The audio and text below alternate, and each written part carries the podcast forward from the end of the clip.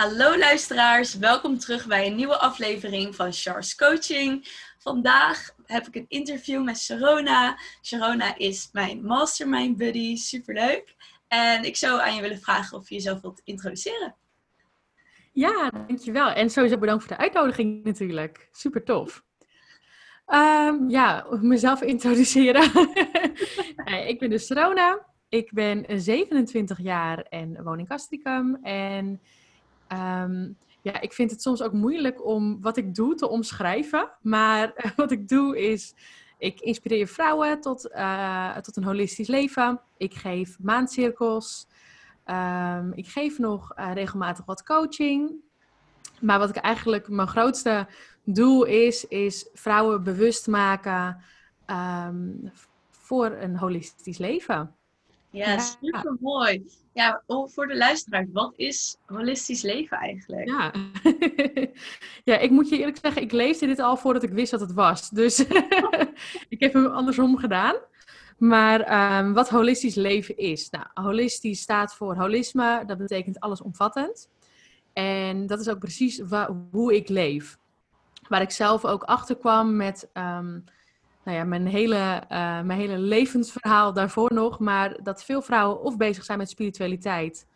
Maar uh, bijvoorbeeld het voedingstukje helemaal links laten liggen. Uh, wat gebeurt er door, door, bepaalde voeding te eten? Bijvoorbeeld um, spullen met aspartaan, vetchin. Um, is, dit is ook letterlijk wetenschap, dus is niks spiritueels aan. Maar uh, tas je dus je brein aan, waardoor je dus ook niet meer zuiver kan ontvangen. Dus het is heel logisch dat wij verder van onszelf zijn gaan afstaan, ook door voeding. Doordat uh, onze voeding zo toxisch is geworden en we dus niet meer zuiver kunnen ontvangen. En, en hetzelfde geldt voor spiritualiteit, is dat heel veel, uh, toch nog wel heel veel mensen zijn die het heel erg zweverig vinden. Terwijl spiritualiteit is in elk leven, is bij iedereen. En het is zo zonde om het te ontkennen, want het zou je leven zoveel mooier maken. En um, je zal zoveel bevestiging krijgen, waardoor je dus ja, gewoon een fijner leven hebt. Ik bedoel, als ik dan naar mezelf kijk met mijn eigen spirituele ontwikkeling, hoe uh, fijn het was toen ik dingen door ging kregen, dat ik gewoon de boodschappen letterlijk van bijvoorbeeld gidsen en engelen kreeg van ik zit op de goede weg. En um, ja, en dat is dus wat ik eigenlijk doe met holistisch leven. Ja, ik wil even, ook even, ik zat hier zo van, yes! Je het over spiritualiteit. Toen dacht ik, ja, dat is dus ook waarom ik het zo belangrijk vind om daar meer gehoor aan te geven. Omdat het inderdaad, het maakt je leven in zekere zin zoveel makkelijker als je het gewoon niet meer ontkent. En gewoon het ontvangt en zit van, het bestaat. Ik, soms kan je niet verklaren waarom, weet je wel. Je rationele brein wil het gewoon uitleg hebben, maar dat is er soms gewoon niet. Maar als het werkt, dan werkt het. En je maakt je leven er zoveel makkelijker mee, oprecht. Ja. En ik krijg dat natuurlijk, ik geef dus maandcirkels en uh, dat is superleuk, want dan ontmoet ik de vrouwen ook live. En, uh, en wat ik ook zo vaak terugkrijg, is vrouwen die zich van tevoren aanmelden, die dan zeggen: Ik vind het eigenlijk best wel heel erg spannend. En ik heb nog nooit iets gedaan met de maan, überhaupt met spiritualiteit, maar ik voel me ertoe aangetrokken. En dat is letterlijk waar we nu met z'n allen in zitten. In die shift van de mensen, of vooral van vrouwen, heel veel vrouwen ook. Um, maar die shift dat we gewoon, dat heel veel mensen het gevoel hebben van, het is meer, maar ik weet niet waar ik moet beginnen. En wat is dit? Waarom voel ik dit? Ja. En die vrouwen die dan ook komen, dan ook tegen me zeggen, hoe ga ik dit aan de buitenwereld vertellen? Deze vraag heb ik letterlijk al een paar keer gehad. Hoe moet ik dit dan vertellen aan mensen wat ik hier meemaak? Hoeft niet. je hoeft het niet te vertellen. nee, precies. Sommige mensen gaan het echt niet begrijpen. Ik heb het ook bij twee vrienden van mij die echt nuchter als ik weet niet wat zijn. Heb ik geprobeerd bepaalde dingen uit te leggen. En nu elke keer als ik met die vriend ben, zegt hij ook... Gaan we geest oproepen? Heb je geest oproepen? Ja, ja. tuurlijk joh. Ja. Ik, ik heb natuurlijk ook echt een super nuchtere man. Ik bedoel, mijn man, ja, hij is tegelzetter. Hij is gewoon echt down to earth. En um, maar het grappigste is, hij heeft niet per se superveel interesse in spiritualiteit. Maar omdat hij ziet wat het ons brengt, wat het tot nu toe heeft gedaan. En dat het gewoon echt, echter is, is hij er helemaal in geshift. Maar ik bedoel, het is niet een man die morgens wakker wordt en een kaartje gaat trekken. En, uh, en dan aan zijn gidsen gaat vragen wat hij die dag mag gaan brengen. dat niet. Maar als er wat is, staat hij helemaal open voor healings, omdat hij weet dat het werkt. En als er echt wat is, staat hij er ook echt voor open om contact te gaan maken met zijn gidsen, omdat hij weet dat het werkt. Hij heeft gewoon al die bewijzen gehad, hoe nuchter hij ook is. Ja, oh, maar dat is ook wel bijzonder dat hij wel, als het nodig is, dat hij je naar vraagt. Maar eigenlijk dat hij denkt van, dat is het ook wel. Dat vind ik ook wel prima gewoon. Ja, ja. Ja, eh, bijvoorbeeld, ik kwam gisteravond thuis en toen merkte ik aan hem dat hij een beetje ontaard was. Dus hij was heel erg in zijn hoofd bezig. En ehm, ik gaf hem een knuffel en dat doe ik eigenlijk ook soms om dan even beter te peilen in zijn energieveld. Hoe staat het ervoor? Um, nou, en toen merkte ik, oké, hij is vreselijk onaard en uh, hij is veel te veel in zijn hoofd bezig en hij is niet connected. Dus ik zeg, lieverd, ga even zitten op de bank. En het grappigste is dat hoe druk hij dan ook is, hij weet dat het werkt. Hij weet dat wat ik dan bij hem doe, dat het hem heel ver brengt.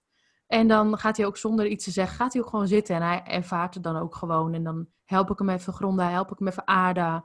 Uh, laat ik hem even contact maken met zijn gids en zijn engelen om hem wat begeleiding te geven. Toen vervolgens is hij gaan doen wat hij moest, dus, moest doen. Hij moest wat administratie maken. Hij zegt zo bizar. Ik was al bezig met de administratie, maar dat lukte allemaal niet. Toen kwam jij, toen heb je me even geholpen. En nu ben ik met een kwartier klaar. Wat heerlijk. Wat fijn. Maar, en wat doe je dan precies voor de luisteraar? Als je bijvoorbeeld, als oh, ja. nog zitten, dat is misschien ook wel interessant om te weten. Ja, ja ik heb natuurlijk um, ik heb heel veel opleiding gedaan voor um, pranic healing, energetische healings, uh, chakra healing. Uh, maar ik heb vooral in alles weer mijn eigen draai gevonden, dus mijn eigen tools voor gecreëerd. Zeker nadat ik moeder werd en erachter kwam dat ik eigenlijk niet zo heel veel tijd meer had om alles super uitgebreid te doen. En wat ik dan gisteravond bijvoorbeeld bij hem doe, is dan um, haal ik eerst de overtollige energie bij zijn hoofd weg.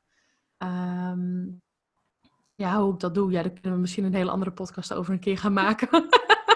misschien wel. Ik denk dat het ook heel uitgebreid wordt al, ja. Ja, maar uh, dus ik haal overtollige energie bij, uh, bij nou ja, de bovenkant van zijn lichaam weg, bij zijn hoofd. Vervolgens leg ik mijn handen op zijn voeten en uh, ja, ik druk er nog wat punten in van voetreflex om even te zorgen dat hij iets meer kan aarden. En dan neem ik hem mee in een korte geleide meditatie van ongeveer vijf minuten. En uh, dan laat ik hem letterlijk even contact maken met zijn met gidsen en de engelen. En eigenlijk de meest simpele manier daarvoor is letterlijk je energieveld even aanpassen bij wat voor jou goed voelt. Die vullen met uh, universeel wit licht. En dan gewoon heel simpel vragen of je gidsen in jouw witte licht willen komen staan. En uh, dat doet hij dan ook. En dan voelt hij zich echt zoveel krachtiger en rustiger en uh, stabieler. Ja. ja. Mooi. En is dit dan ook uh, iets wat bijvoorbeeld een luisteraar die misschien helemaal nog niet bekend is met spiritualiteit, of daar net mee bezig is, is dat ook mogelijk voor hun om gelijk dan zoiets te kunnen doen bij zichzelf? Ja, en dat is ook waar ik zelf ben achtergekomen. Ik, in het begin van deze hele journey mijn journey bestaat, is eigenlijk al letterlijk 27 jaar lang. maar, um, zeg maar de laatste paar jaren dat ik er steeds actiever mee bezig ben geweest, kwam ik ook bij alle opleidingen achter. Dit is gewoon eigenlijk te easy. Dit, dit is gewoon eigenlijk te makkelijk. Alleen we zijn het letterlijk kwijtgeraakt. Want we vinden het allemaal of heel spannend. Of we vinden dat het er niet bij hoort. Dat het niet normaal is. Terwijl het enige wat je hoeft te doen is heel zuiver luisteren. Letterlijk. En dan krijg je precies door wat nodig is. Kijk, dit is wat ik gisteren bij mijn man heb gedaan, is dan bijvoorbeeld iets uitgebreider. Maar stel je voor, je hebt hier geen ervaring mee. En je voelt dat je heel erg in je hoofd zit en een beetje warrig bent of dat je gestrest voelt. Ga met je blote voeten in de aarde staan of op een stukje gras. En geloof mij, na vijf minuten voel je je anders. Oh. Het is, maar weet je, en we vinden het allemaal, denk van ja, met je blote voeten de aarde. Maar echt, als je dit luistert, probeer het een keer voor jezelf. Want nou, toevallig kreeg ik drie weken geleden van een vrouw een bericht. Ik deel natuurlijk ook op mijn Instagram heel veel over dat ik op blote voeten in het bos loop. Eh, om te aarden. En er was dus een vrouw die volgt mij en die stuurde me een berichtje. Hoi, ja, ik uh, vind het ook een beetje gek om dit te sturen, maar ik doe het toch, want ik ben helemaal van de kaart. Maar ik zag jou zo vaak voorbij komen um, op Instagram um, dat je met blote voeten door het bos heen loopt. En toen dacht ik altijd, nou, wat een gekkie. Uh, maar ook wel weer tof, maar wel een beetje een gekkie. maar zeg ze, ik heb een zoontje met een ernstige vorm van autisme. Ik heb overigens ook gevraagd of ik dit bekend mag maken hoor. Dus voor de mensen die het luisteren en denken van... Uh, oh, top, ja. Uh, ja. Ja, ik noem ook geen namen, maar uh, ik heb toestemming om dit verhaal te delen. Um, dus ik heb een, voor, een zoontje met een zware vorm van autisme. En um, hij heeft echt bepaalde fases dat hij dus niet lekker in zijn vel zit. Heel onrustig is. We eigenlijk dus niet eens als gezin normaal aan de eettafel kunnen zitten. En zegt ze, op een gegeven moment werd ik gebeld op school dat ik hem moest ophalen, omdat het dus niet ging. Um, dat hij dus een te zware dag had. Toen ben ik met hem naar het bos gegaan. Dus heel intuïtief had ik in één keer het gevoel van, oh, ik ga wel even met hem naar het bos. Vervolgens kreeg hij een steentje in zijn sandaal en hij wilde daardoor zijn sandalen niet meer aan. En toen ineens dacht ze uh, dus aan mijn filmpje. Ze dacht ze, nou weet je wat, ik laat hem gewoon op blote voeten lopen. Vervolgens heeft ze hem dus een kwartier of een kwartier, twintig minuten door het bos heen laten lopen op blote voeten. En hij kwam thuis en ze had gewoon een heel ander kind. Dus we hebben voor het eerst sinds tijden weer met z'n vijven rustig aan de eettafel kunnen zitten. En het was gewoon ontspannen. Ik zag hem weer lachen. Hij was rustig. Hij heeft zelfs in zijn eentje gespeeld. Dat doet hij ook niet vaak meer. Maar dit verhaal, ik bedoel, ja, ik las dit en het eens wat ik kon doen is huilen, omdat ik zo dankbaar ben dat ik dit mag doorgeven en dat ik zo die wijsheid kan verspreiden, want het is zo simpel, maar we zijn het gewoon zo. Dat ook inderdaad. Het is zo simpel. Wat is nou een kwartier of twintig minuten op je blote voeten door het bos lopen? Niks. En het helemaal anders wordt. Dat is toch bizar? Het is hier dus hier in huis ook al heel normaal dat als mijn man om vijf uur uit zijn werk komt, dat we eerst alle schoenen uitdoen. Um, in ieder geval, wij lopen alle blote voeten in huis. Maar dat we met z'n drieën gewoon lekker op het gras gaan zitten buiten in de tuin. Dat is gewoon normaal. Daar wordt ook niet meer over gesproken. Dat is gewoon iets wat we doen. Oh, dat is zo lief. Ja. ja super mooi. En ook inderdaad dat je dat met andere mensen kan delen. En ik moest net ook lachen bij het gekkie gedeelte. Omdat ik kan me best wel voorstellen dat iemand dit inderdaad luistert en denkt, met je blote voeten door het bos lopen. Weird. ja, we moeten altijd denken. En dan lijk ik echt zo'n hippie of zo. Maar ja, als je hoort wat voor effect het heeft, van ja, leuk wat andere mensen ervan vinden. Als het jou als persoon ontzettend goed helpt, dan moet je ja. het zeker doen. Ja. Vooral uitproberen, inderdaad. Ja, je hebt ook op YouTube heb je natuurlijk de Earthing Movie. Dus uh, als iemand dit luistert en geen ervaring meer hebt en er benieuwd naar is, heb je dus gewoon op YouTube staan, dus gewoon gratis, heb je de Earthing movie. movie. En um, daar vertellen ze alles in over aarde. Hoe oh, belangrijk het is. Ik zal die ook wel even in de show notes delen. Dat ja. mensen het makkelijk kunnen vinden. Mooi. Ja, en ja. Uh, ja. het grappige is als ik eenmaal in het bos loop met blote voeten en ik kom iemand tegen, dat gebeurt dus echt minder vaak dan dat je zelf denkt. Uh, en er komt iemand tegen, zijn alle mensen zijn ook super positief. Ik heb echt reacties ook gehad van, oh tof, oh, ik moet volgende keer ook een keer op eh, blote voeten gaan. Het is ook gewoon een soort van oerinstinct, weet je wel. We zijn het ook gewoon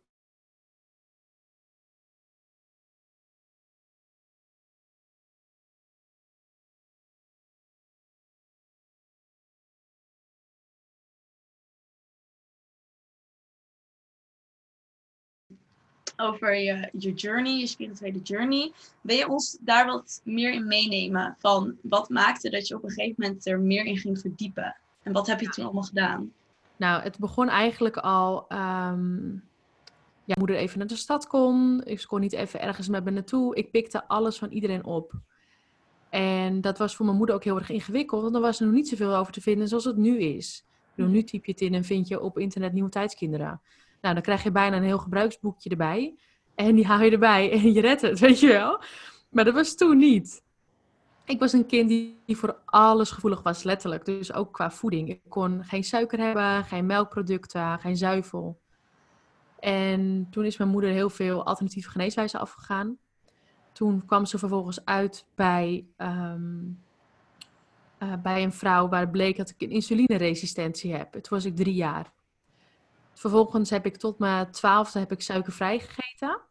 Uh, mijn moeder haalde alles voor mij uit de reformwinkel. En vroeger had je daar echt een klein kamertje of een kleine, kleine winkel van, zeg maar van uh, drie bij zes. En dan kon je dan de maximale dingen halen, that's it. Dus um, ik heb tot mijn twaalfde heb ik suikervrij gegeten. En het ging onwijs goed. Ik had nergens last van. En ik was wel altijd een heel gevoelig kind. Uh, en dat werd ook niet altijd gewaardeerd door uh, volwassenen. Want ik kon dan gewoon rustig de klas inlopen en tegen de juf zeggen: hey, had je gisteravond ruzie? Weet je wel? dat werd niet gewaardeerd. Zeker niet als je zes bent.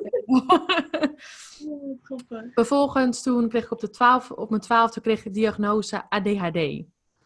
Ehm, even als disclaimer, ik, ik, ehm, ik heb heel weinig met, ja, ik noem, ik noem het nu zo omdat het makkelijk is uit te leggen, maar ik vind het eigenlijk, het is een verzamelnaam voor heel veel soorten symptomen, klachten die je hebt. En uh, toen heb ik tot mijn negentiende Ritalin en Concerta geslikt. Dat is dus een, um, ja, het valt onder de opiumwet, dus eigenlijk gewoon drugs. Maar dat zorgt ervoor dat ik dus beter kon functioneren met ADHD. En vervolgens toen um, ben ik in aanmerking gekomen met. Ja, en het, het is een beetje een mix geweest door verschillende omstandigheden waardoor ik ermee in aanraking kwam. Want het was en dat ik ging werken met natuurlijke huidverzorgingsproducten in een salon. Um, en ik ging me steeds meer verdiepen in gezonde voeding, in wat er nog meer was. Toen kwam ik erachter dat als je dus natuurlijk ging eten, um, je dus klachtvrij kan worden van ADHD en zelfs kan stoppen met medicatie. En toen was de grootste eye-opener dat ik in mijn eentje naar uh, Zuid-Frankrijk ging, naar een bed and breakfast. En, want ik was een beetje, nou ja, een beetje overspannen of zo op die leeftijd al. En die mensen hadden dus een moestuin en die deden heel veel met spiritualiteit. En ik kwam daar en ik heb heel veel van hun geleerd. En vervolgens kwam ik thuis en toen heb ik dat dus ook allemaal toegepast. Dus gezonde voeding, meer bezig zijn met spiritualiteit, waar ik als kind zijn altijd al interesse in had. Dus ik had altijd steentjes, ik wilde naar nieuw winkels en um, ja, daar was ik al gek op. En toen vervolgens kon ik dus direct stoppen met mijn uh, eh, ADHD-medicatie. En toen had ik al door, dat is dus eigenlijk dus ook holisme, van hé, hey, het is dus niet alleen iets wat aangetast is of door een bepaalde reden is ontstaan, waardoor je dus klachten hebt van ADHD. Het is dus echt allesomvattend. Dat heeft dus ook met voeding te maken. En uh, ook met mindset, want hoe sta ik erin? Kijk, vroeger dacht ik dat ADHD vervelend was. Nu noem ik het gewoon een bom van creativiteit uh, met wat minder concentratie. en daar begon eigenlijk een grootste deel van mijn reis. Dus ik begon natuurlijk in plantaardig te eten. Um, ik was heel erg bezig met uh, mijn levensstijl, met um, gezond leven. En spiritualiteit hoorde daar dus gelijk al bij voor mij. Dus ik ging steeds meer leren, cursussen volgen, um, boeken lezen. Tot ik zwanger werd. En mijn, uh, ik was dus zwanger. Mijn zoontje is te vroeg geboren. Met 34 weken. Dat was super heftig. Maar eigenlijk alles wat ik voor mezelf had gecreëerd in voeding, waar ik heel veel tijd mee bezig was. In spiritualiteit, om te zorgen dat ik dus minder gevoelig was voor alle prikkels om me heen. Maar ook dat ik beter contact had met mezelf. Daar had ik in één keer geen ruimte meer voor. Want ja, ik had een baby. En uh, dat was ook niet per se de, een uberrustige baby. Want dat was gewoon mijn spiegel. Dus alles wat bij mij binnenkwam, dat kwam bij hem ook binnen. En dat spiegelde hij direct. Dus toen moest ik opnieuw die hele journey over gaan doen. Om te zorgen dat het weer haalbaar voor mezelf werd. Um, vervolgens toen kwam ik er ook nog na twee jaar achter, dus vorig jaar, uh, achter dat ik uh, een hormoonverstoring alsnog heb. Uh, dat het weer met insulineresistentie te maken heeft. En um, daar kreeg ik, toen kwam ik er ook achter dat ik toch wel weer heel veel stress had. Dus, en dat eigenlijk die periode heeft er ook weer voor gezorgd dat ik het nog compacter moest gaan maken en nog realistischer voor mezelf moest maken. Om voor mezelf een leven te creëren waar ik me echt heel fijn en gelukkig in voel. Ja. En zodat ik ook gewoon de dingen kan doen die andere mensen ook doen. Want ja, ik werd anders super snel overprikkeld overal. Ik hoop dat het een beetje een, logisch verhaal is, want ik zit het zo te vertellen. En oh, denk ik, ik vind het een logisch verhaal. Ik hoop de luisteraars helemaal. Ik zit er helemaal in. want het is, natuurlijk best, het is natuurlijk een hele lange journey voor mij geweest. Maar ik ben er letterlijk ingegroeid en bijna in... En soms voelt het bijna als dwingen, maar dat vind ik ook weer een verkeerd woord ervoor. Maar ik kon niet anders dan zo gaan leven. Ja. Um, dus ja, weer mijn hele eigen draai eraan gemaakt om te zorgen dat het haalbaar is als moeder, als jonge moeder, die ook ondertussen een bedrijf runt. Ehm, dus ja, dat is mijn journey geweest. En vervolgens toen kreeg ik, ik had dus een holistische schoonheidssalon. ik ben sinds mijn 21ste zelfstandig ondernemer. En ik voelde ook al een tijdje dat ik moest stoppen, maar ik wist niet waarom. Want ik had zoiets, ik vind mijn vak toch leuk. Ik heb er heel veel plezier in. Maar er gebeurden dingen als dat mijn naambordje werd weggehaald. Dat ik met de fiets naar mijn werk wilde, dat mijn banden lek waren. Uh, echt verschillende dingen wat ervoor zorgde dat ik dus eigenlijk de signalen kreeg dat ik moest stoppen. Ik kreeg de boodschappen dat ik eigenlijk voor een hoger doel hier ben en dat ik me daar verder in mag ontwikkelen, dat ik andere vrouwen mag gaan inspireren. En ik dacht altijd, maar ik, ik, en bij, ik kreeg visioenen binnen als dat ik met vrouwen in een cirkel zou zitten. En dan denk ik, hoe kan ik daar in de hemelsnaam mijn werk van maken? hoe, kan ik dit, hoe kan ik dit realistisch maken? Ik ben schoonheidsspecialist. Hoe dan? Ja, precies. En het enige wat ik nu doe is gewoon letterlijk delen wat mijn leven is. Want ik leef al jaren met het ritme van de maan. En ik deed al jaren in mijn eentje maandceremonies. En alles wat ik nu doe, deel ik. En dat is mijn werk. Dus het is het grootste cadeau wat je mag ontvangen. Dat je, dat je werk is eigenlijk je leven. Ja. Nou, super mooi inderdaad. En wat ik ook mooi vind van wat je vertelde, is dat je ook het steeds compacter mocht gaan maken. Dus er gebeurden bepaalde dingen en dat zorgde ervoor dat je er nog meer eigenlijk inging. En dat, je, dat het laat ook wel echt zien dat het een continue journey is. Het is niet je begint ja. mee, oké, nu snap ik het allemaal en dit is het. Nee, het blijft gewoon doorgaan, continu. Ja, continu. En weet je, hoe ver ik... Ik denk nu dat ik dan al ver ben en ik weet dat ehm, je kan oneindig leren. Je bent nooit uitgeleerd. Maar wat ik, ik weet zeker dat als ik over tien jaar terugkijk op waar ik nu sta, dat ik dan weer denk van, oh jeetje, als ik toen al wist wat ik nu weet. Man, ja. Dat is zo mooi, want en dat is ook mijn intentie ervan. Is gewoon vrouwen inspireren op het stukje waar ik nu in zit. En dat die daarin mogen groeien. En vervolgens groeien we met z'n allen. Ja, zo mooi inderdaad. Maar ook wat je ook zei, gewoon dat je jouw leven deelt. En de dingen die je eigenlijk al zo lang doet. Dat je daar mensen in kan inspireren om dat ook te gaan doen. Dat is echt het mooiste. Ja, echt. Zo'n cadeau. Ja, want kan je ons wat meer vertellen over die maan- en vrouwencirkels? Van, je hebt net wel wat verteld over die maancirkel. Maar misschien voor de luisteraar die dat helemaal niet kent of er niet mee bekend is. Wat is dat eigenlijk? Ja, um, nou, maancirkels. Het is eigenlijk al eeuwen, eeuwen oud. Onze uh, voorouders deden het allemaal al. Was het heel normaal. Um, maar wij zijn het gewoon kwijtgeraakt. Omdat we in een andere maatschappij zijn geleven, in een hele mannelijke energie. En het voelde voor heel veel niet meer als nodig. Alleen um, de maancirkels staan voor mij symbool voor twee dingen. En dat is en het bewust worden van de maanenergie zelf. Omdat er toch, zelfs vrouwen die helemaal niet bezig zijn met spiritualiteit, onwijs gevoelig zijn voor de volle maan. Uh, maar dan alsnog wel blijven ontkennen dat de maan, ja, is gewoon, ja, de maan, ja, is niks spiritueels aan, maar, maar oh, ik, ben werd... gevoel als volle maan is, dan slaap ik niet.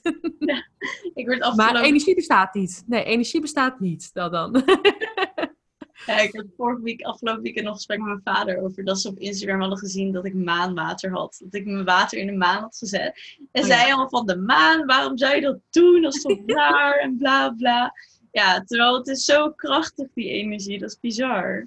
Ja, maar eigenlijk gewoon ook wel heel logisch. Er hoeft niks spiritueels aan als je alleen al bedenkt wat voor invloed de maan heeft op de zee, op eb en vloed. En, ehm, en dan te bedenken dat wij, vooral vrouwen, merendeel, voor 60% uit water bestaan. Ja, dus Hoe kan je dan een hemelsnaam bedenken dat de maan geen invloed zou hebben op ons lichaam? Hoe? Het is gewoon staat in de boeken. Het is gewoon zo. Het is gewoon zo. Er is er geen ontkennen aan. En ja, ik denk dat, dat spiritualiteit gewoon een, een woord is dat gewoon heel erg misbruikt is, ook jarenlang. Uh, waardoor heel veel mensen er een bepaalde blik en idee bij hebben. Dat het allemaal heel zweverig moet. Dat het een beetje houtje touwtje is. Um, terwijl er is niks zweverigs aan. Nee, echt totaal. Ja, ik vind het heerlijk. ja, ik ook. En dat is ook iets wat ik graag wil. Gewoon dat het woord inderdaad een andere betekenis krijgt. Voor mij is spiritualiteit echt meer bewustwording. Connecten met jezelf. Ja. Echt ook meer het aarde en zo. Ja, ja. Ja, en wat ik dus met de maandcirkels doe, dus ik ben echt met twee dingen bezig, is dat ik enerzijds wil dat, uh, hè, waar we ook in ons gesprek net al even over hadden voordat de podcast aanging, over het um, verbinden van vrouwen. Uh, wij vrouwen zijn over het algemeen, de meeste vrouwen, heel erg beschadigd door, um, door situaties die, zijn ontstaan tussen de vrouwen. Dat ze vaak wantrouwen. Um, hè, ik, ik kreeg letterlijk ook opmerkingen van vrouwen: ik durf niet meer uh, mijn gevoel te delen met andere vrouwen, omdat ik letterlijk dit, hè, omdat het me kop kost. Nou, en als je daar natuurlijk bij nadenkt, is we, we zijn gewoon extreem beschadigd daardoor. Ja.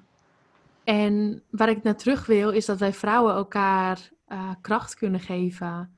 En liefde, onvoorwaardelijk. En uh, met elkaar kunnen sparren en elkaar sterker kunnen maken. Uh, omdat ik, ik geloof niet dat je in je eentje um, ja, ik zeg altijd together we rise. Dat zeg ik tegen alle vrouwen die ook de maandcirkels volgen. Omdat dat is letterlijk wat het is. Heel groot worden en groeien in elk vlak. Dus, en dan heb ik het niet eens over zakelijk, maar groeien in elk vlak doe je samen. En dat wil ik terugbrengen. Ik wil terugbrengen dat vrouwen weer durven te verbinden met elkaar. Onvoorwaardelijk, op een liefdevolle manier. En daarmee wil ik niet zeggen dat je het altijd met elke vrouw eens moet zijn en dat elke vrouw lekker voelt voor je in jouw energieveld. Dat hoeft ook niet. Dat is heel normaal. Ik bedoel, hetzelfde als eten. Ook niet elke eten valt goed, weet je wel. Dat is eigenlijk heel simpel. Maar het gaat er meer om is dat het niet meer met haat hoeft. Maar vooral met liefde. En dan ook kunnen zeggen in liefde, uh, we matchen niet. Weet je wel, zo. Ja, heel en dat er dus geen haat bij hoeft. En dat wil ik dus, uh, dus de maancirkels staan bij mij echt symbool voor vrouwen connecten en verbinden met de maan. Ja. Oh, heel mooi. Het klinkt echt heel bijzonder ook. En ook echt, ja, wat we vooraf in de podcast waar we het al over hadden voordat de podcast aanging. Gewoon dat het zo belangrijk is. Omdat het, er gebeuren gewoon onnodige dingen die gewoon wij als vrouwen kunnen elkaar zo erg ondersteunen. en zo krachtig zijn als we achter elkaar staan. En gewoon in elkaars kracht staan. Dat is ja. bijzonder. Ja. ja.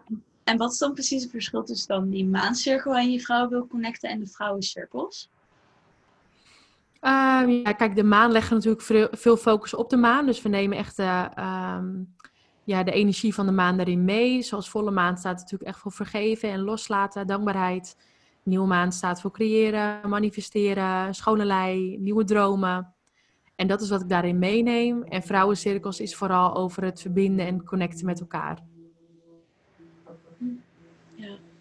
mooi. En heb je dan je ook elke... gestuurd. Heb je daar last van? Nee, ik hoor, ik hoor niks. Dus dat gaat oh. uh, allemaal goed. maar Super. yes. En hebben jullie dan ook elke vrouwcirkel een bepaald onderwerp of zo waar jullie mee aan de slag gaan? Ja, ja, of niet. En soms is het gewoon puur fijn om met elkaar te gaan sharen. Dus, en dan laat ik gewoon ontstaan met wat er op dat moment is, wat er speelt. En het is altijd zo dat als vrouwen kom je niet zomaar in een bepaald groepje terecht. Dus, en dat merken we nu, nu elke keer bij alle cirkels, is dat er is altijd één thema dat alle vrouwen op dat moment bezighoudt. Ja, vet. En uh, dat komt altijd vanzelf omhoog en dat laat ik ontstaan en creëren. En um, ja. ja. Dat is zo bijzonder inderdaad. Ik heb dat ook met mijn cacao-ceremonies. Dat we dan gewoon, dan gaan we een bepaalde intentie uitspreken en dat delen we ook met elkaar. En het is altijd klopt het gewoon. Hetzelfde thema gewoon in de groep. Ja, ja. ja het is zo mooi hoe dat werkt. En uh, ik doe de maandceremonies ook veel met Dagmar van Doren. Zij is uh, vriendin en healer.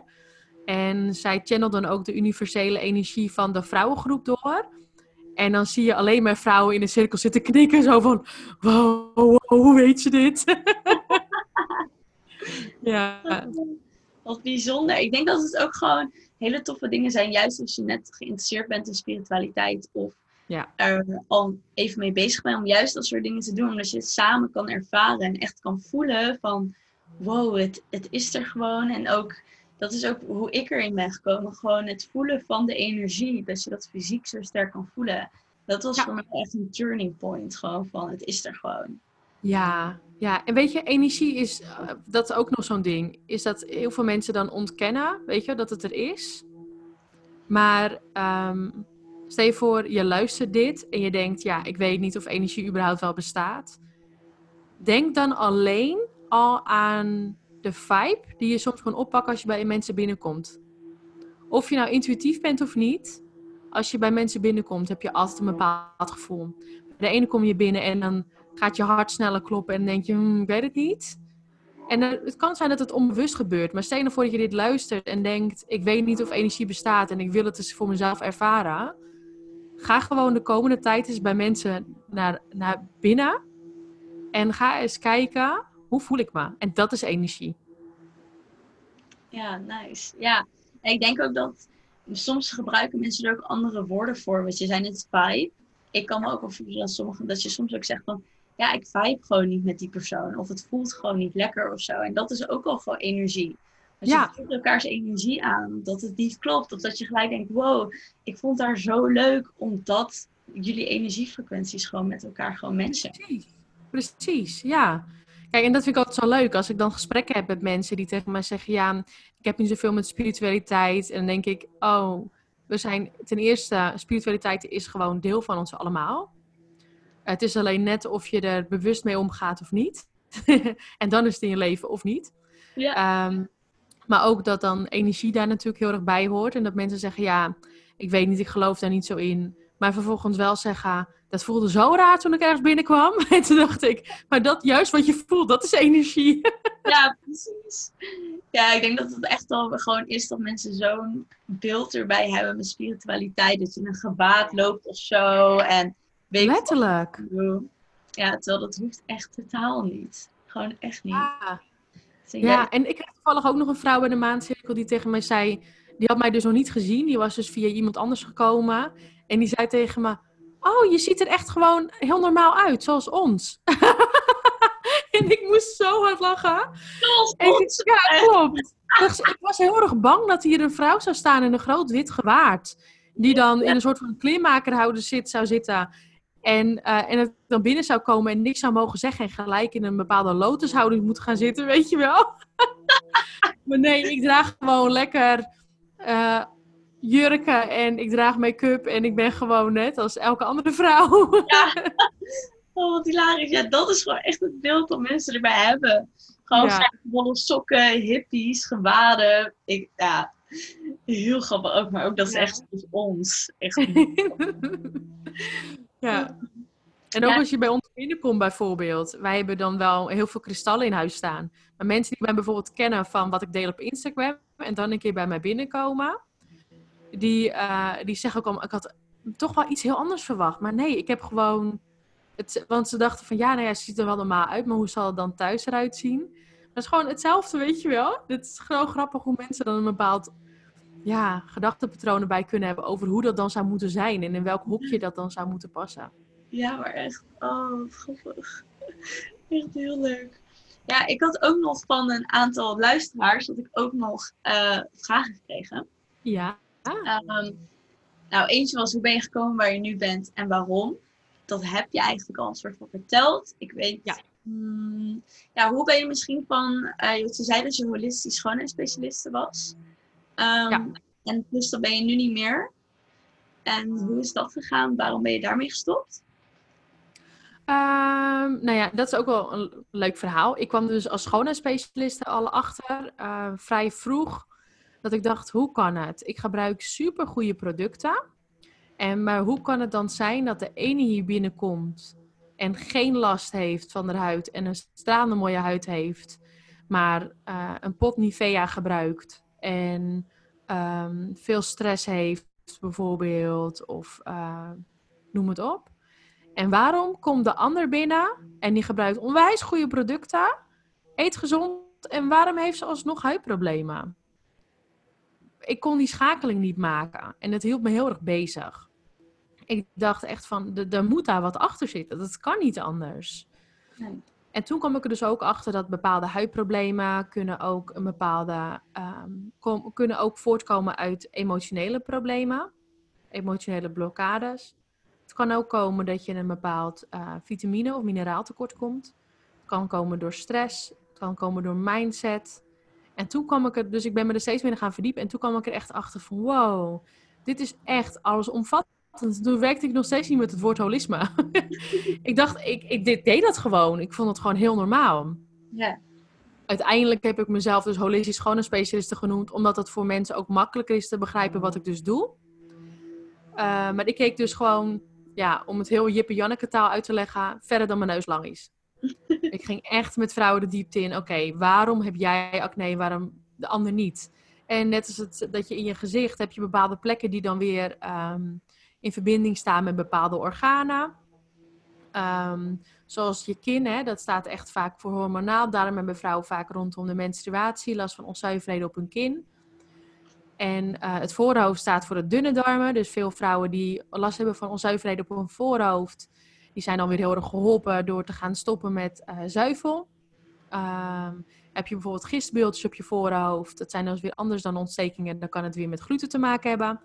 Nou ja, kan ik heel, heel veel over praten. Ja, ik vind het heel interessant. Ik zit helemaal zo van, wow, echt? Ja, ja, ja, het is zo tof. Ja, het is echt heel tof. Weet je, heb je eczeem bovenop je oogleden, heeft vaak te maken met, uh, met je lever en je darmen, uh, je dikke darm. Um, en dan vooral, eczeem is natuurlijk vrijwel altijd de lever. Nou ja, dus op die manier begin ik, begon ik naar de huid te kijken. Uh, en dat matchte natuurlijk helemaal bij mijn leven. En dat is precies wat ik al die tijd al deed. Dus wat ik op mijn werk ging doen of wat ik thuis deed, ging ik ook op mijn werk doen. En zo is dat ontstaan. En waarom ik uiteindelijk ben gestopt, is ik voelde um, meerdere dingen. Dus en ik kreeg heel veel signalen dat het moest stoppen. Uh, maar ook kwam ik erachter dat ik toch best wel veel stress had. Um, omdat ik het vond het ook wel moeilijk combineren uh, om een, een, zaak te hebben die iets te goed liep. Want dat was ook een groot probleem ik eigenlijk, ik werkte natuurlijk in mijn eentje uh, met een hele grote ondernemersdrijf. En ik vond het wel een goed idee om en in de salon te werken, dus mijn eigen zaak. Maar ook een webshop erbij te gaan openen. En een online programma opzetten voor holistische schoonheidsspecialistes. En dat dan in drieënhalve dag met een kindje van twee. Dat is niet de beste combinatie. En het werd steeds drukker en drukker en drukker. Dus op een gegeven moment was ik gewoon van s morgens vroeg tot s avonds laat stond ik pakketjes in te pakken, behandelingen te doen, administratie te doen. En toen kwam ik gewoon achter. Nou, dat dus allereerst, dat voelt gewoon niet meer goed. Daar moet verandering in komen. Vervolgens kreeg ik aan alle kanten signalen dat ik moest stoppen. Ik kreeg tijdens visioenen en meditaties, uh, channelingen kreeg ik alleen maar door. Uh, nou, de beelden eigenlijk waar ik dus nu in zit. Hè, met vrouwen in een cirkel, vrouwen inspireren. Ik kon alleen niet bedenken dat ik er überhaupt geld mee kon verdienen. Dus ik begreep die beelden ook niet goed. Uh, en ik kreeg dus signalen dat bordjes werden weggehaald. Uh, nou, echt de website uit de lucht ging. Noem het op. En um, ja, vervolgens zijn er nog wat dingen in mijn privéleven gebeurd. Wat toen uiteindelijk een, een eye-opener gaf van... En nou is het klaar. Ik moet echt gaan luisteren naar mijn zielsverlangen en mijn zielsmissie. En hoe ik het ga vormgeven, geen idee. Ik weet alleen dat ik hier ben voor een nog hoger goed. En dat moet ik gaan doen. En ik ben toen, ik heb echt een sprong in diepe gemaakt. Dus ik heb um, mijn hele bedrijf opgezegd, mijn spullen verkocht. En toen ben ik gewoon gaan doen wat ik nu doe. En ik ben er helemaal in geleid. toch? Wat zeg je? Best recent is dat ook nog, toch? Ja, ja, zeker. Ja, ja, dat was uh, in december. Ja, want volgens mij was ik je toen een paar maanden geleden gaan volgen. En toen zag ik inderdaad dat je spullen verkocht. Van toen je schoonheidsspecialist was. Ja, ja klopt. Ja. Oh. ja. Echt en het enige verschil is wat ik dus nu doe, is dat ik, ik leef dit wat ik nu doe al jaren. Alleen ik, um, ik deelde er niks over. Ik hield het voor mezelf. en nu ben ik het gaan delen. En ik, ik weet nog wel dat ik begin het jaar ook nog riep oh, wat doe ik, weet je wel. Ik heb een, zo'n gezond bedrijf dat zo goed loopt, zeg ik op, voor iets waar ik nog geen idee heb waar het heen gaat, weet je wel. Wat doe ik? Dat zijn letterlijk vragen die wel eens door mijn hoofd heen gingen. Ja, dat, kan ik me voorstellen. Ja, maar dat was natuurlijk vooral het ego. Het ego dat heel graag al wilde weten waar het heen ging en hoe het moest. Alleen ik heb in de jaren natuurlijk zoveel vertrouwen ook gekregen dat je wordt geleid, dat je wordt beschermd en dat alles wat er in je leven gebeurt, om een reden gebeurt, zodat je iets van kan leren. En tot nu toe kan ik ook bij alles vertellen wat er in mijn leven is gebeurd, hoe heftig ook, dat ik wat van heb geleerd. Dus ik durfde die sprong te wagen. En dan moet ik wel zeggen, even een vette dikke disclaimer natuurlijk. Want ehm, het is natuurlijk wel heel makkelijk. Ik kan ook heel goed voorstellen dat vrouwen die dit horen, die denken, ja, ik voel ook dat ik iets anders moet gaan doen. Maar ja, ik moet ook gewoon geld verdienen. I get it. Maar echt. Want ik begrijp heel goed dat heel veel vrouwen uh, niet in die situatie staan waar ik dus op dat moment in stond. Ik had gewoon een hele goede spaarrekening doordat mijn bedrijf zo goed liep. En daardoor wist ik dat ik de eerste maanden kon doorkomen. En daarbij is natuurlijk wel het stukje ook dat ik echt extreem vertrouwen heb in hoe ik werd geleid. Ik kreeg zoveel signalen. En de meditaties werden steeds dieper en werden steeds, steeds duidelijker. En ehm, de laatste keer was ik ook dus, nou, waar ik het net over had met Dagmar van Doren, waren we een weekendje weg met een andere vriendin erbij. En toen zei ik nog tegen hun van, dat is ook een beetje begin dit jaar, toen zei ik, oh, ik wou dat ik gewoon wist hoe dit straks zou gaan vormgeven. Want ik kan me niet voorstellen wat ik nu doe, dat ik geld ga verdienen. Hoe kan ik hiervan gaan leven? Want ja, die spaarrekening is straks ook gewoon een keertje op. En toen channelde zij hem nog even voor me door en zegt ze, ja maar lieverd, je doet het al. je doet het al. Ik, ik doe helemaal niks. Ik ben alleen aan het delen op Instagram met wat ik doe, met hoe ik leef. Toen zei ja, is eens wat ik hoor hoor. Je doet het al. En nou, dat bleek dus achteraf zo ook zo te zijn. Oh, mooi. Ook die, dat je dan ook nog steeds zit van, maar, maar hoe dan en wat ja, dan? maar dat is echt het stukje ego, dat gewoon heel graag een houvast wil hebben. Je wil gewoon heel graag weten, waar gaan we heen? Wat is veilig? Hoe kunnen we het gaan aanpakken? Hoe kunnen we überhaupt een plan van aanpak maken? Uh, terwijl als je dat loslaat, dat stukje, en dat is moeilijk. Ik bedoel, na die tien jaar dat ik hiermee bezig ben, zelfs ik heb nog dat ik wel soms even in de war kan raken van, oh ja, oh, vertrouwen, vertrouwen, vertrouwen, weet je wel? Ja. Ja, die kreeg ik ook de hele tijd zo sterk binnen toen ik er net mee begon. Gewoon vertrouwen en overgave, continu. Vertrouwen en overgave, vertrouwen en overgave. ik zeg maar, wat moet ik vertrouwen en waar moet ik me overgeven dan? Ik snap het niet. dan op zijn minst hoe. Kan ik ergens ja. een rijtje van krijgen? Gewoon zwart op wit, een soort van logboek. een stappenplan of zo, van dit is wat je moet doen. Ja. Maar juist dat stukje loslaten, dat is een stuk waar de magie begint. En het is zo moeilijk. Ja, want echt, oh. Want we hebben ook gewoon een ratio. En ook gewoon serieus je rekeningen die betaald moeten worden. Maar dat stukje loslaten en elke keer opnieuw jezelf terugtrekken. Want eh, serieus, het is heel normaal dat je ego er regelmatig doorheen gaat. Die beschermt jou ook in zekere zin die zorgt ervoor dat niet het meest impulsieve van jou in de weer gaat en vervolgens roet in te eten gooit. Alleen het stukje zuiver krijgen met wat je doorkrijgt van je gidsen en van je engelen. Ehm, en eigenlijk gewoon überhaupt van het universum van welke richting je op moet. En daar dan vertrouwen in hebben. Uh, dat creëert echt magie. Ik heb van de week nog bij de maancirkel gewoon tijdens de healing die die vrouw kreeg zitten huilen. Omdat ik zo dankbaar ben dat dit zo is, is ontstaan. En dat het zo makkelijk ging. En puur doordat ik vertrouwen had. Ja, zo mooi. Ik hoorde gisteren ook nog in een podcast die ik aan het luisteren was van, van als je niet, of laat maar zeggen, ging over loslaten. En daarin zei ze van, als je loslaat, wat, wat is het ergste wat er gebeurt? En toen zei ze van, dat je blijft staan waar je nu staat. Gewoon, meer dan dat is eigenlijk, we maken het ook soms zoveel groter in ons hoofd van als ik nu loslaat dat ik bezig ben met mijn bedrijf, dan heb ik dit en dit niet. Maar je hebt dat überhaupt al niet, want dat zijn doelen waar je naartoe gaat en zo. Ze maken soms ja. zo groter in ons hoofd dan dat de werkelijkheid op dit moment er nu is. Ja. ja, en ik krijg dus ook heel regelmatig de vraag van, ehm, maar hoe weet ik dat dan wat goed voor mij is?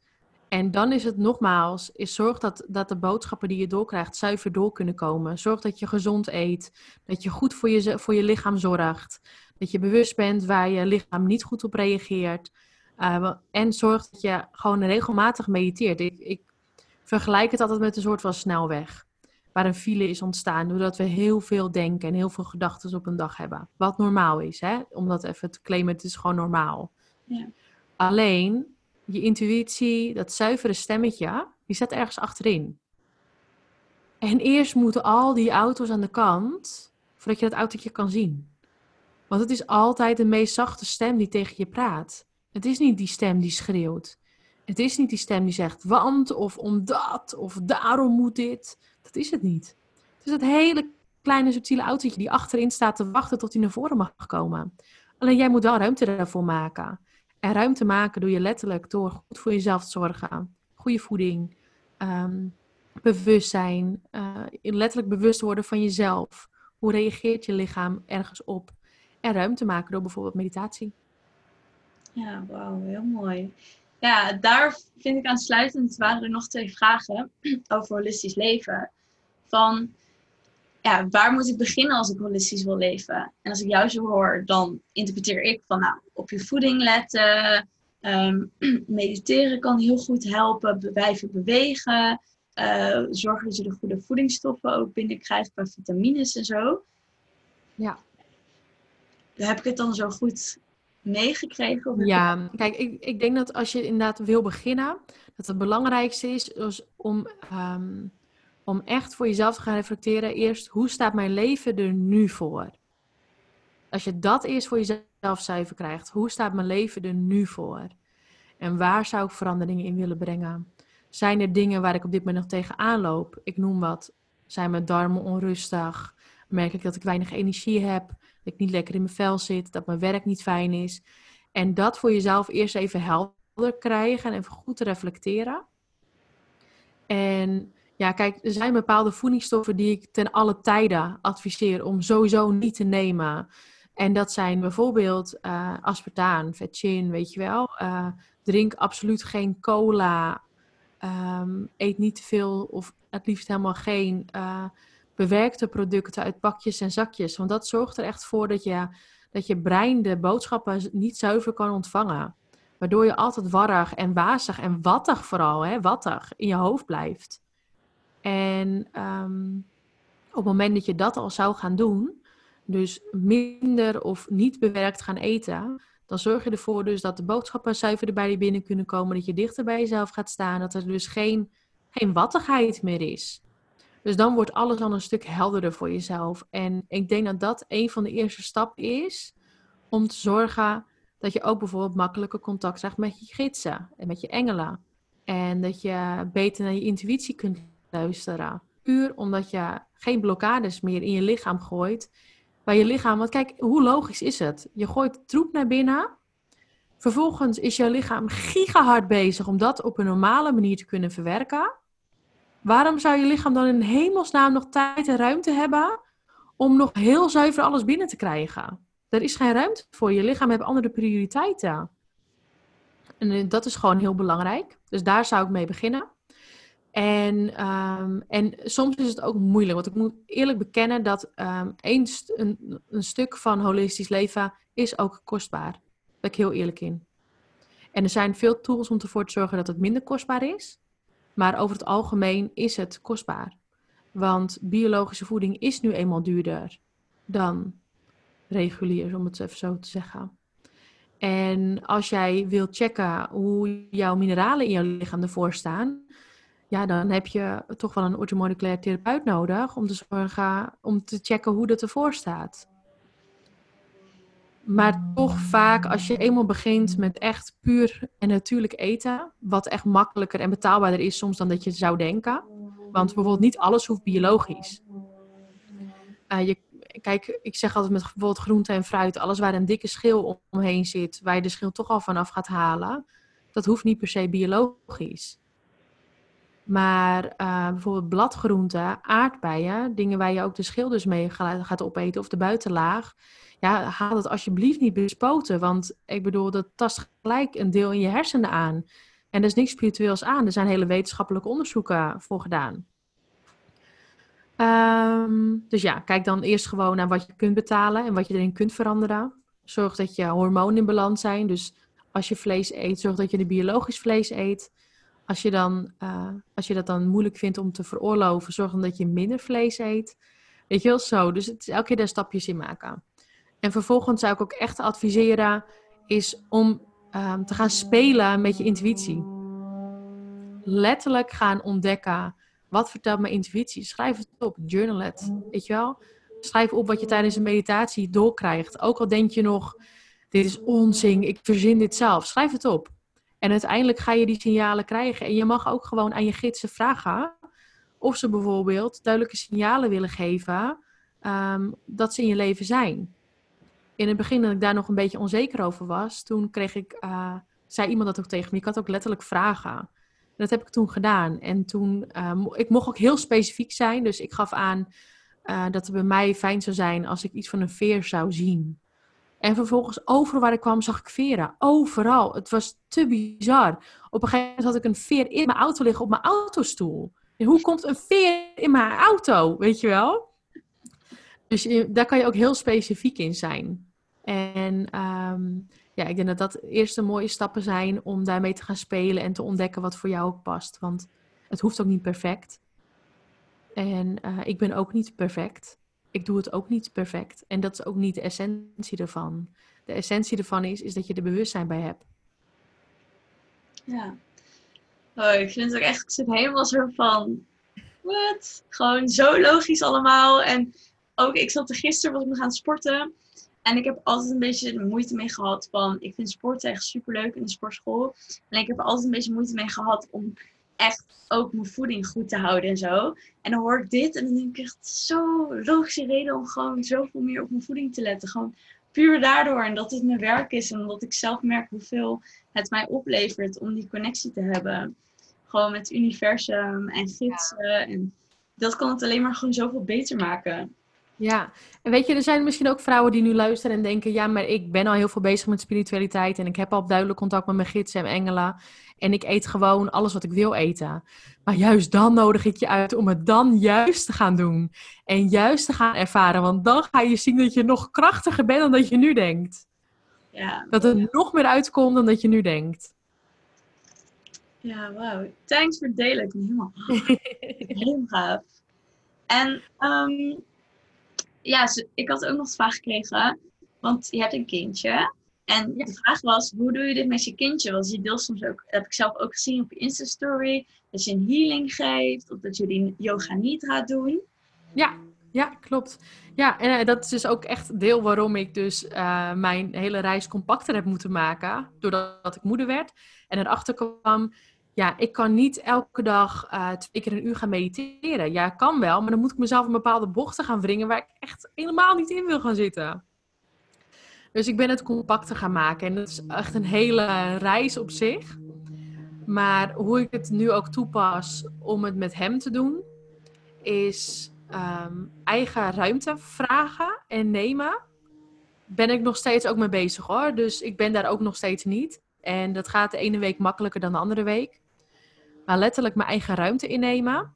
Uh, dat dan zonder schuldgevoel, anders heb het niet eens zin om je eigen ruimte in te nemen. Want dan kan je net zo goed dat schuldgevoel, dat tast meer aan in je lichaam dan die tijd voor jezelf uh, niet nemen. Um, en hem erin betrekken. Zoals ik voorheen had ik altijd een ochtendritueel voordat ik een kindje had. En toen kreeg ik hem en toen dacht ik dat het niet meer kon. Want ja, hij was al vroeg wakker en ik had ook echt geen puff om nog vroeger wakker te worden.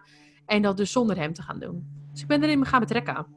En hij is dus nu, nou, hij is donderdag drie geworden, dus hij is nog wel jong.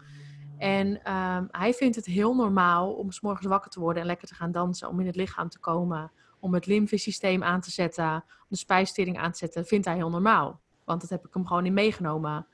En hij vindt het onwijs leuk. Want kijk, voorheen zou ik muziek opzetten wat ik heel erg leuk vind. Nu zet ik gewoon kindermuziek op. Want het gaat uiteindelijk om mijn lymfesysteem om mezelf blij te maken en het lichaam gewoon aan te wakkeren. Dus ik zet gewoon een kinderliedje op en dan gaan we daarop dansen. Voor hem een feest, voor mij gelijk een deel van mijn ochtendroutine. Uh, we trekken elke ochtend samen een kaartje. Uh, dat vindt hij heel leuk. Dat doe ik op een hele speelse manier. Uh, waardoor ik al bepaalde nou ja, boodschappen kan krijgen waar ik me bezig mee kan houden. En wat ik wel eigenlijk altijd probeer, um, is als ik eerder wakker ben dan hem, dan doe ik dat dus direct. En dan ga ik echt even rustig mediteren. En die hou ik dus op max 10 minuten. Soms 5, net wat op dat moment goed voelt. En um, dan ga ik gewoon kijken van, nou oké, waar mag ik me vandaag op focussen? Wat mag ik vandaag zeggen? Wat mag ik delen? Wat mag ik doen? Waar mag ik ook op letten? Hoe voelt mijn lichaam? Wat heb ik nodig? En als hij wel wakker is, um, dan kijk ik of ik hem eerst even kan afleiden. Dat ik hem dus even ehm, een leuk spelletje geef of even laat knutselen. Ehm, en als dat niet lukt en heel onrustig is, zet ik hem ook gewoon heel simpel even een paar minuutjes achter de televisie. Wat voor heel veel vrouwen een grote blokkade is, van ja, want niemand. Ik denk dat er weinig moeders zijn die zeggen: Ik zet mijn kind met heel veel plezier achter de tv. Want we willen het eigenlijk allemaal zo min mogelijk doen, maar eigenlijk is het ook soms zo fijn. En ik gebruik die momentjes daar dus voor. Dat ik hem even een paar minuutjes achter de tv zet, indien nodig, hè. Ehm, want daarna ben ik de leukste moeder. En daarvoor heb ik echt even die paar minuutjes nodig. En weet je, waar gaat het over? 10 minuten. Maar doordat ik dus die ruimte neem, en hij heeft het niet eens door. Ik bedoel, hij vindt het leuk. Hij kijkt even lekker Dora of uh, Paw Patrol. ik noem even wat. En ik ben gewoon heel even op mijn eigen momenten even aan het nemen. En daarna voel ik zoveel ruimte om um, zoveel creativiteit met hem te gaan doen. En ook creativiteit, daar verwerk ik ook alles in met mezelf. En dan gaan we samen knutselen.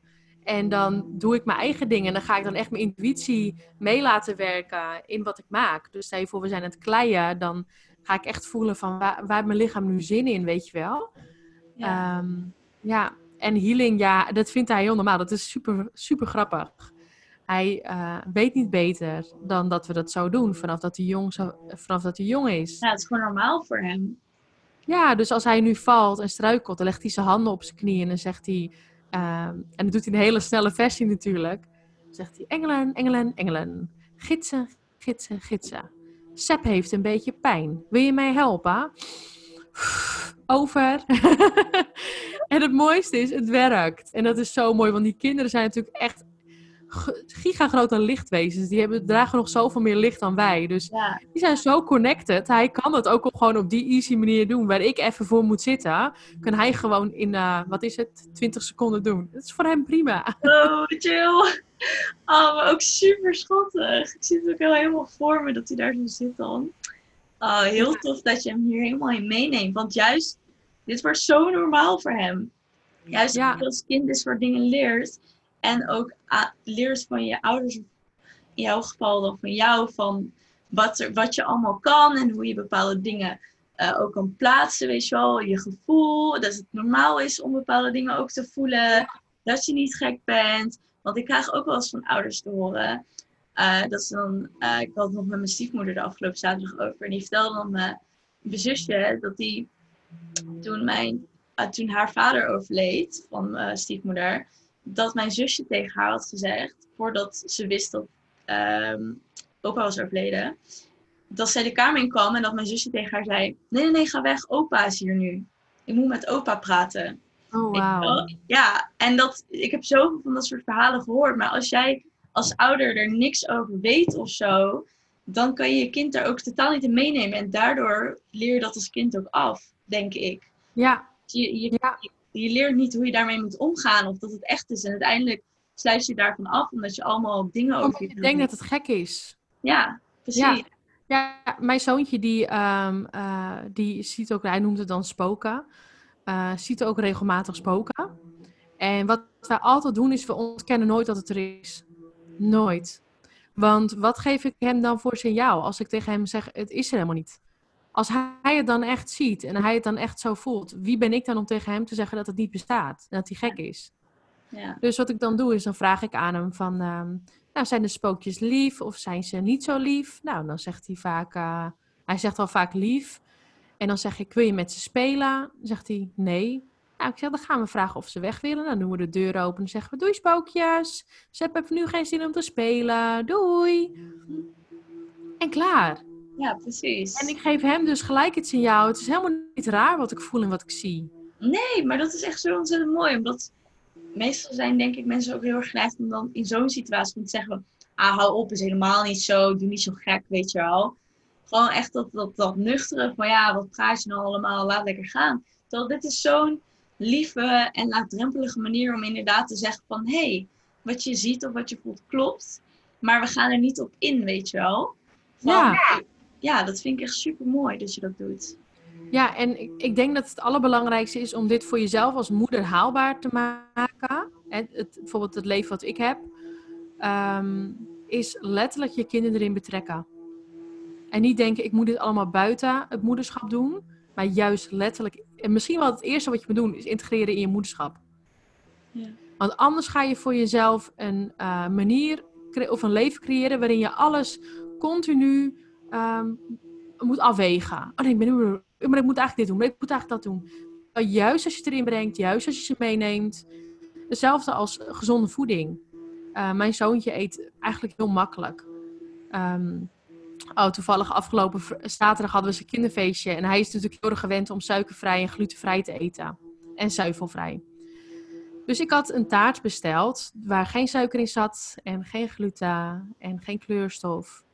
Maar dus we sneden de taart aan en tien kindjes kregen die taart. En uh, mijn zoontje die neemt een hap en die denkt, oh lekker, die zit gewend.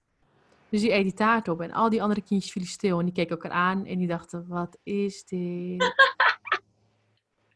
Vervolgens, ja, dat is natuurlijk, ik had het gewoon anders moeten inschatten. Dat moet ik ook gewoon nog van leren. Dat was het eerste kinderfeestje, dus uh, sorry. Ja, die zijn dus helemaal niet zo. Het smaakt nergens naar dan, denk ik. Als je gewend bent om allemaal suikers te krijgen en zo. Dan is dat ineens super vies. Dat net alsof je spinazie krijgt of zo. Ja, terwijl wij vonden het dus echt giga zoet. Mijn man en ik proefden het en het was dus wel gezoet met agavesiroop. En, uh, maar ook niet heel veel. Maar wij vonden het echt zoet en echt lekker, weet je wel. En hij ook. En alle kindjes hadden zoiets van, nou, moet ik hier mee? dus ik had, heb je ook Smarties? Uh, nee. oh. ja, gelukkig had ik nog wat andere dingen meegenomen. Die vonden ze dan wel lekker. Oh, gelukkig. Ja, daar moet je ook inderdaad van leren. Want het is zo normaal voor jullie. Maar ik heb dat zelf ook wel gemerkt dat als ik echt een periode echt op mijn voeding let en gezonder eet, dan, dan smaakt alles zo anders. Ja. Heel bizar. Dat is echt, dan proef je echt veel meer dingen ook, inderdaad. Ja, en is hetzelfde bijvoorbeeld, um, kijk, het is letterlijk je smaakpapillen daarop aanpassen. En als ik dan naar mezelf kijk, wij vinden het heel normaal om suikervrij te eten. Maar afgelopen donderdag, toen kregen we dus visite hier en er was ook familie. En dan heb ik voor onszelf heb ik dan een gezond taartje. Um, maar voor familie haal ik dan wel gewoon slagroomtaart bij de bakker. Uh, want ja, ik ga niet andere mensen opleggen hoe ze moeten eten. En ik weet dat heel veel mensen dat niet lekker vinden. Ik ga het je niet opleggen. Dat is je eigen journey. Ja. Maar wat gebeurde er? Ik had een hele drukke dag. Met veel stress. En uh, nou ja, veel stress vooral. Ik moest gewoon heel veel regelen. En ik had er eigenlijk niet zoveel zin in. En wat gebeurt er? Dan komt die taart binnen. En toen dacht ik, oh, ik heb dit eigenlijk al zo lang niet gehad. En ik weet donders goed wat het met mij doet. Ik kan er helemaal niet tegen. En toen dacht ik, ik neem gewoon een hapje. Gewoon even om het weer een keer te proeven, om even te kunnen vergelijken. En klaar. Ik neem één hapje en de hele dag vroeg mijn lichaam om suiker. En de hele dag, zelfs nog die vrijdag, dus de dag erna, was het de hele dag door een strijd met mijn lichaam. Omdat mijn lichaam gelijk weer in die suikerverbranding ging. In die, in die, uh, in die suiker, ja, het is een beetje vergelijkbaar natuurlijk als kook. Maar mijn lichaam ging er gelijk in. En toen in één keer was het voor mij weer zo. En ik denk, oh ja, dit is wat het doet. Als je zoveel suiker binnenkrijgt, wat voor mij natuurlijk heel veel is als ik even één goede hap van zo'n taartje neem. Uh, mijn lichaam gaat gelijk weer naar suiker vragen daarna. Dus je moet die hele cirkel weer opnieuw doorbreken. Wow, ja, het is eigenlijk bizar, want je zei net heel kort tussendoor van het is net als coke. Ik heb er inderdaad een docu over gezien, dat het net zo verslavend is inderdaad. Dat als je er eenmaal weer aan begint, dan val je er helemaal weer in. Dus Ja, als je dus ook um, een hersenscan maakt, um, dan zie je ook het verschil met kook en suiker. Nou, die, dat verschil is er eigenlijk niet. Oh, dat ja. tast dus dezelfde hersendelen aan op dezelfde invloeden en dezelfde werking. En uh, ja. Heel bizar. Ik vind het zo inspirerend. ik hoop dat de luisteraars het ook vinden. Ik vind het echt helemaal heel interessant allemaal. Um, aangezien de tijd wil ik hem toch hierbij gaan afsluiten. Maar ik heb er allemaal dingen gehoord waarvan ik denk, oké, we moeten nog een aflevering opnemen. Want ik heb ja, allemaal dingen die ik wil vragen en horen. En ik hoop dat de luisteraars dat ook hebben. Ik wil je echt super, super erg bedanken voor je openheid en alle informatie die je hebt meegegeven. Ik vond het oprecht heel boeiend en interessant. Ik heb er zelf echt ook wel wat uit geleerd. Leuk! Ja, echt super tof. Dus thanks daarvoor. Uh, en voor jou, luisteraar, ik hoop dat je het ook net zo interessant en boeiend vond als ik dat deed. Um, ik ga in de show notes ga ik de Instagram handle van Sharona achterlaten. En ook die film, de Earth Movie, wat je zei. Ja, de Earth Movie. Ik zal hem even naar je doorsturen. Ja, die ga ik ook in de show notes zetten. En ja, dan gaan we hem hierbij afsluiten. Ik wil jou als luisteraar bedanken voor het luisteren. Laat ons vooral weten wat je van deze aflevering vond. Uh, maak een screenshot, tag ons op Instagram en laat even weten wat je ervan vond. En we zouden het heel erg waarderen als je een recensie achterlaat op iTunes. Op die manier kunnen meer mensen deze aflevering vinden en kennis maken met holistisch leven. En dan uh, ga ik hem hierbij dus echt afsluiten. Ja. Alright, dankjewel voor je tijd. Ja, en jij bedankt. Dankjewel. Doei doeg. Doei.